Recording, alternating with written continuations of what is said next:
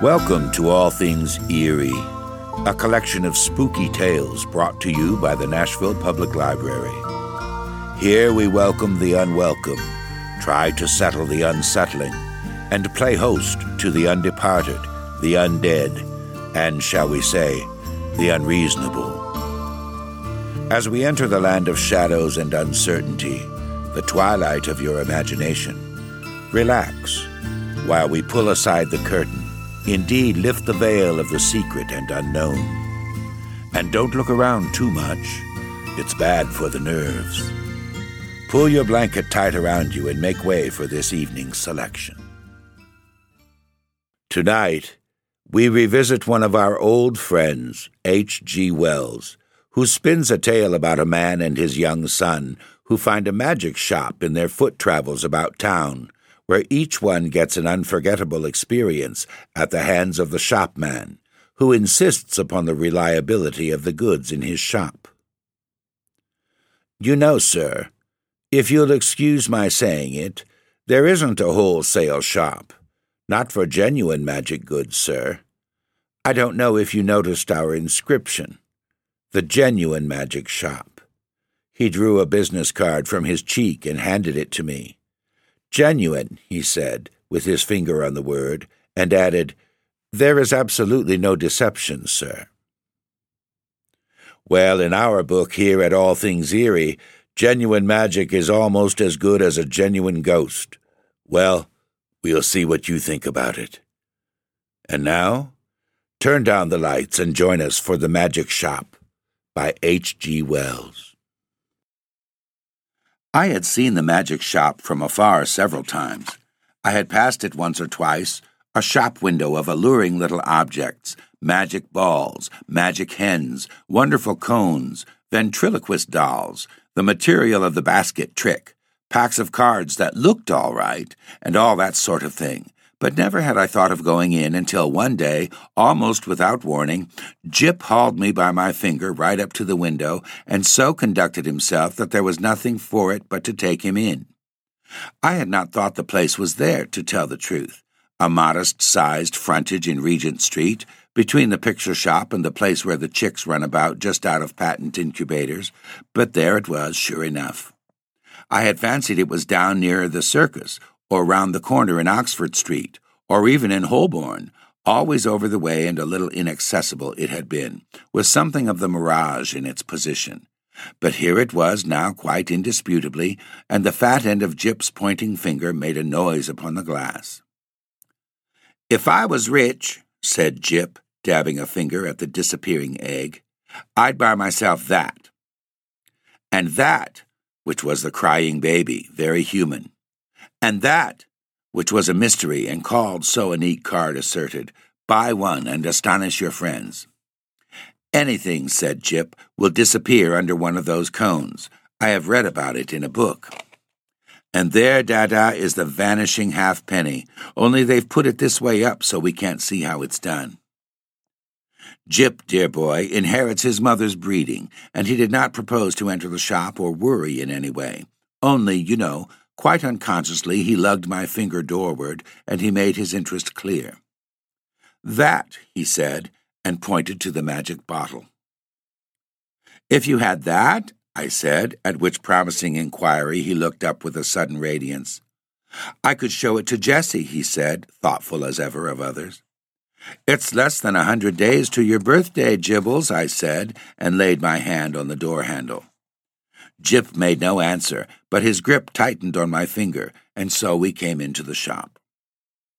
It was no common shop, this. It was a magic shop, and all the prancing precedence Jip would have taken in the matter of mere toys was wanting.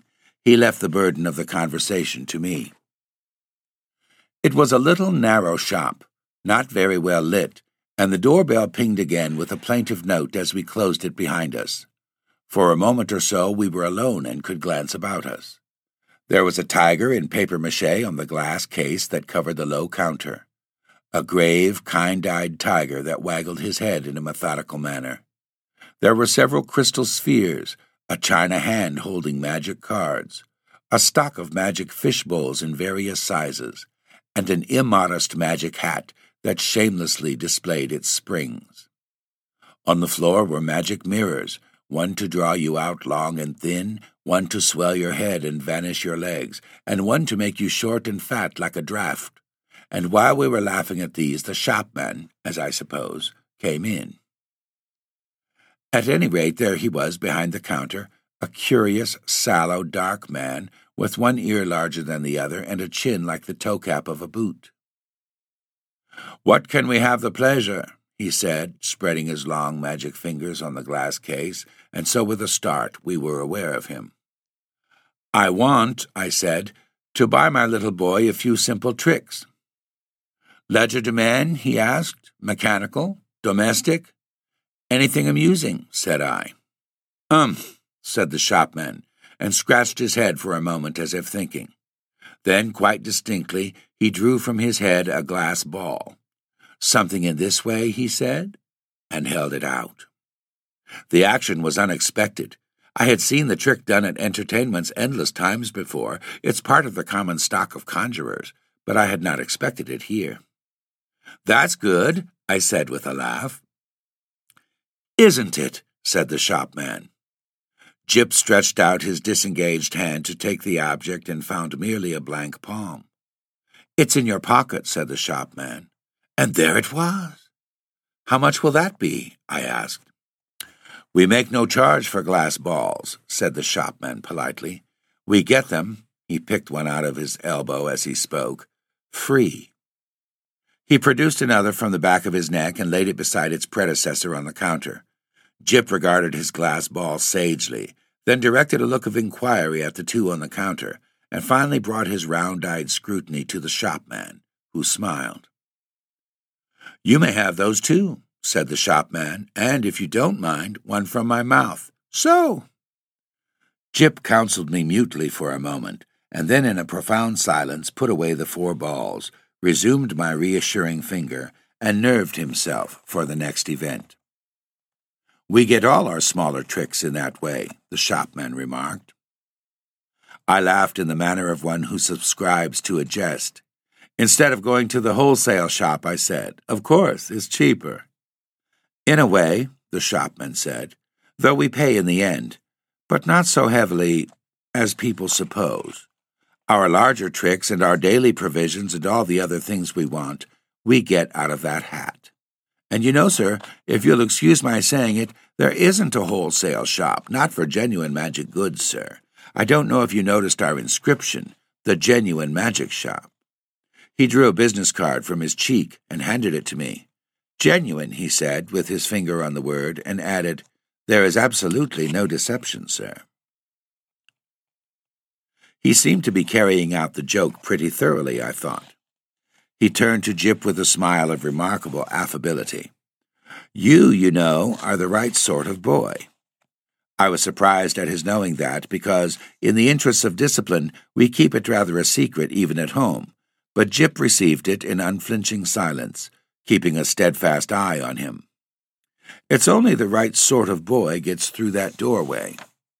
And, as if by way of illustration, there came a rattling at the door, and a squeaking little voice could be faintly heard. Nyar! I want to go in there, Dada. I want to go in there. Yeah. And then the accents of a downtrodden parent using consolations and propitiations. It's locked, Edward, he said. But it isn't, said I. It is, sir, said the shopman, always, for that sort of child.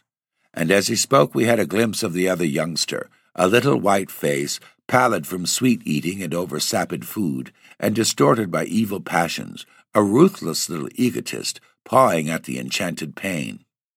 It's no good, sir, said the shopman as I moved with my natural helpfulness doorward, and presently the spoilt child was carried off howling. How do you manage that? I said, breathing a little more freely. Magic, said the shopman, with a careless wave of the hand, and behold, sparks of colored fire flew out of his fingers and vanished into the shadows of the shop. You were saying, he said, addressing himself to Jip, before you came in, that you would like one of our buy one and astonish your friends boxes. Jip, after a gallant effort, said, Yes. It's in your pocket. And leaning over the counter, he really had an extraordinarily long body. This amazing person produced the article in the customary conjurer's manner. Paper, he said, and took a sheet out of the empty hat with the springs. String, and behold, his mouth was a string box, from which he drew an unending thread, which when he had tied his parcel he bit off, and, it seemed to me, swallowed the ball of string. And then he lit a candle at the nose of one of the ventriloquist's dummies, stuck one of his fingers, which had become sealing wax red, into the flame, and so sealed the parcel. Then there was the disappearing egg, he remarked, and produced one from within my coat breast and packed it, and also the crying baby, very human. I handed each parcel to Jip as it was ready, and he clasped them to his chest. He said very little, but his eyes were eloquent. The clutch of his arms was eloquent. He was the playground of unspeakable emotions. These, you know, were real magics. Then, with a start, I discovered something moving about in my hat, something soft and jumpy. I whipped it off, and a ruffled pigeon, no doubt a Confederate, dropped out and ran on the counter and went, I fancy, into a cardboard box behind the paper mache tiger. Tut tut, said the shopman, dexterously relieving me of my headdress. Careless bird, and as I live, nesting. He shook my hat and shook out into his extended hand two or three eggs, a large marble, a watch, about half a dozen of the inevitable glass balls, and then crumpled, crinkled paper, more and more and more, taking all the time of the way in which people neglect to brush their hats inside as well as out, politely, of course, but with a certain personal application. All sorts of things accumulate, sir. Not you, of course, in particular. Nearly every customer. Astonishing what they carry about with them. The crumpled paper rose and billowed on the counter more and more and more, until he was nearly hidden from us, until he was altogether hidden, and still his voice went on and on. We none of us know what the fair semblance of a human being may conceal, sir. Are we all then no better than brushed exteriors, whited sepulchres? His voice stopped, exactly like when you hit a neighbor's gramophone with a well aimed brick. The same instant silence, and the rustle of the paper stopped, and everything was still. Have you done with my hat? I said after an interval. There was no answer. I stared at Jip, and Jip stared at me, and there were our distortions in the magic mirrors, looking very rum and grave and quiet. I think we'll go now, I said. Will you tell me how much all this comes to? I say, I said on a rather louder note, I want the bill, and my hat, please. It might have been a sniff from behind the paper pile. Let's look behind the counter, Jip, I said. He's making fun of us. I led Jip round the head wagging tiger, and what do you think there was behind the counter? No one at all. Only my hat on the floor, and a common conjurer's lop eared white rabbit lost in meditation and looking as stupid and crumpled as only a conjurer's rabbit can do. I resumed my hat, and the rabbit lolloped a lollop or so out of my way. Dada, said Jip in a guilty whisper. What is it, Jip? said I. I do like this shop, Dada.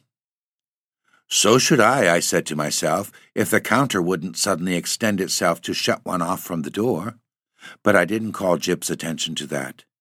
Pussy, he said, with a hand out to the rabbit as it came lolloping past us. Pussy, do Jip a magic. And his eyes followed it as it squeezed through a door I had certainly not remarked a moment before. Then this door opened wider, and the man with one ear larger than the other appeared again. He was smiling still, but his eye met mine with something between amusement and defiance. You'd like to see our showroom, sir, he said with an innocent suavity.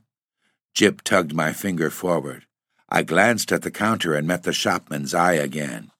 I was beginning to think the magic just a little too genuine. We haven't very much time, I said but somehow we were inside the showroom before I could finish that. All goods of the same quality, said the shopman, rubbing his flexible hands together, and that is the best. Nothing in the place that isn't genuine magic and warranted thoroughly rum. Excuse me, sir. I felt him pull at something that clung to my coat sleeve, and then I saw he held a little wriggling red demon by the tail. The little creature bit and fought and tried to get at his hand, and in a moment he tossed it carelessly behind a counter. No doubt the thing was only an image of twisted India rubber, but for the moment, and his gesture was exactly that of a man who handles some petty biting bit of vermin. I glanced at Jip, but Jip was looking at a magic rocking horse. I was glad he hadn't seen the thing. I say, I said in an undertone, and indicating Jip and the red demon with my eyes, you haven't many things like that about, have you? None of ours probably brought it with you, said the shopman, also in an undertone, and with a more dazzling smile than ever. Astonishing what people will carry about with them unawares. And then said to Jip, Do you see anything you fancy here? There were many things that Jip fancied there. He turned to the astonishing tradesman with mingled confidence and respect. Is that a magic sword? he said. A magic toy sword. It neither bends, breaks, nor cuts the fingers. It renders the bearer invincible in battle against anyone under eighteen. Half a crown to seven and sixpence, according to size. These panoplies on cards are for juvenile knights errant and very useful shield of safety, sandals of swiftness, helmet of invisibility. Oh, Daddy, gasped Jip. I tried to find out what they cost, but the shopman did not heed me. He had got Jip now, he had got him away from my finger. He had embarked upon the exposition of all his confounded stock, and nothing was going to stop him. Presently I said with a qualm of distrust and something very like jealousy that Jip had hold of this person's finger as usually he had hold of mine. No doubt the fellow was interesting, I thought, and had an interestingly faked lot of stuff, really good faked stuff still. I wandered after them, saying very little, but keeping an eye on this prestidigital fellow. After all, Jip was enjoying it, and no doubt when the time came to go, we should be able to go quite easily. It was a long, rambling place, that showroom, a gallery broken up by stands and stalls and pillars, with archways leading off to other departments, in which the queerest looking assistants loafed and stared at one, and with perplexing mirrors and curtains. So perplexing indeed were these that I was presently unable to make out the door by which we had come. The shopman showed Jip magic trains that ran without steam or clockwork, just as you set the signals, and then some very, very valuable boxes of soldiers that all came alive directly you took off the lid and said, I myself haven't a very quick ear, and it was a tongue twisting sound, but Jip, he has his mother's ear, got it in no time. Bravo, said the shopman, putting the men back into the box unceremoniously and handing it to Jip. Now, said the shopman, and in a moment Jip had made them all alive again. You'll take that box? asked the shopman. We'll take that box, said I, unless you charge its full value, in which case it would need a trust magnet. Dear heart, no! And the shopman swept his little men back again, shut the lid, waved the box in the air, and there it was, in brown paper, tied up, and with Jip's full name and address on the paper. The shopman laughed at my amazement. This is the genuine magic, he said. The real thing. It's a little too genuine for my taste, I said again. After that, he fell to showing Jip tricks, odd tricks, and still odder the way they were done. He explained them, he turned them inside out, and there was the dear little chap nodding his busy bit of a head in the sagest manner. I did not attend as well as I might. Hey, presto, said the magic shopman, and then would come the clear, small, hey, presto, out of the boy. But I was distracted by other things. It was being borne in upon me just how tremendously rum this place was. It was, so to speak, inundated by a sense of rumness. There was something a little rum about the fixtures, even, about the ceiling, about the floor, about the casually distributed chairs. I had a queer feeling that whenever I wasn't looking at them straight, they went askew and moved about and played a noiseless puss in the corner behind my back. And the cornice had a serpentine design with masks, masks altogether too expressive for proper plaster. Then abruptly my attention was caught by one of the odd looking assistants. He was some way off and evidently unaware of my presence. I saw a sort of three quarter length of him over a pile of toys and through an arch end. You know, he was leaning against a pillar in an idle sort of way, doing the most horrid things with his features. The particular horrid thing he did was with his nose. He did it just as though he was idle and wanted to amuse himself. First of all, it was a short, blobby nose, and then suddenly he shot it out like a telescope, and then out it flew and became thinner and thinner until it was like a long, red, flexible whip, like a thing in a nightmare it was. He flourished it about and flung it forth as a fly fisher flings his line. My instant thought was that Jip mustn't see him. I turned about, and there was Jip, quite preoccupied with the shopman, and thinking no evil.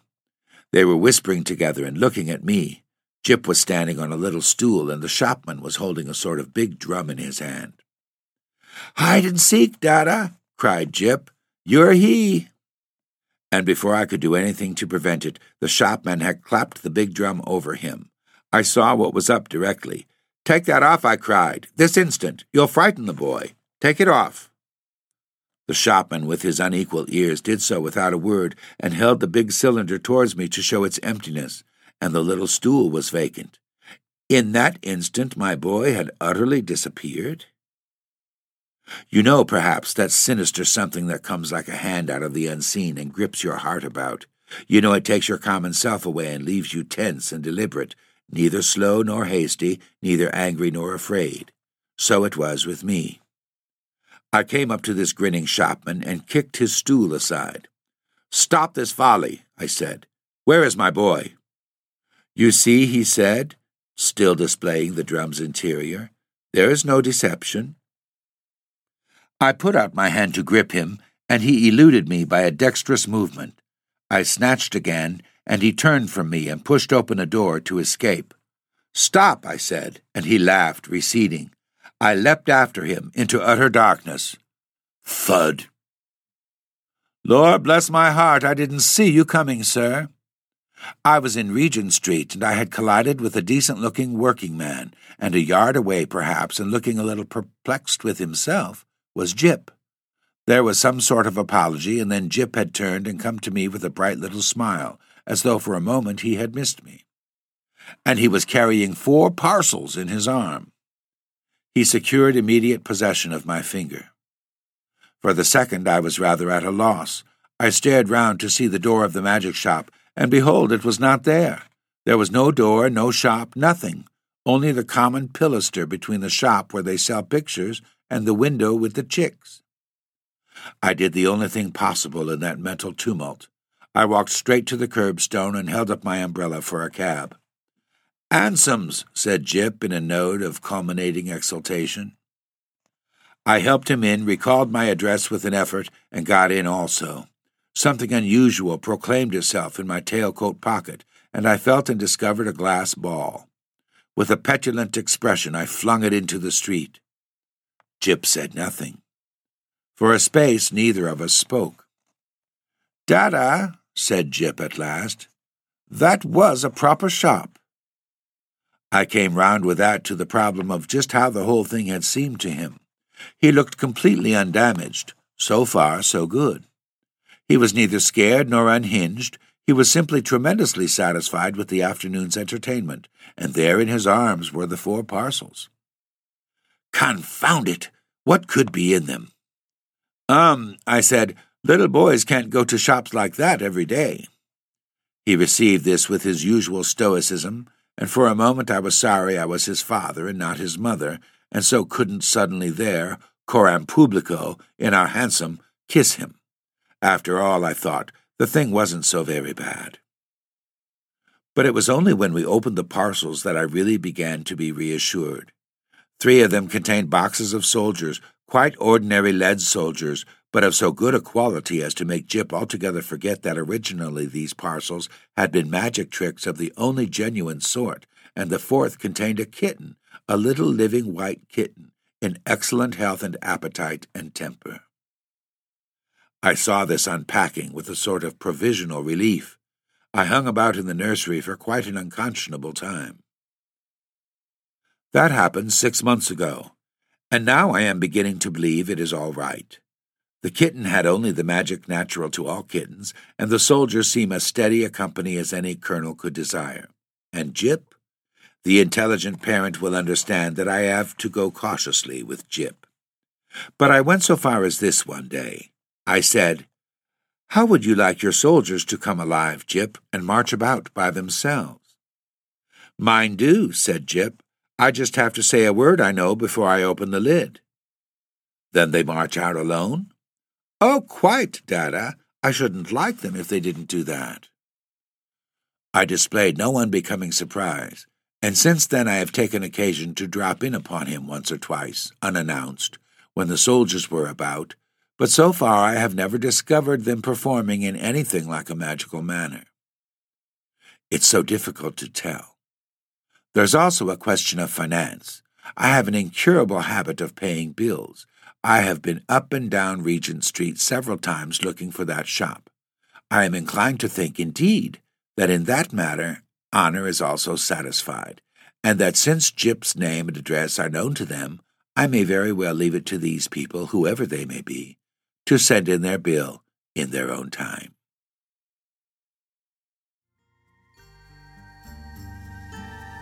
Thanks for being with us and for listening to All Things Eerie.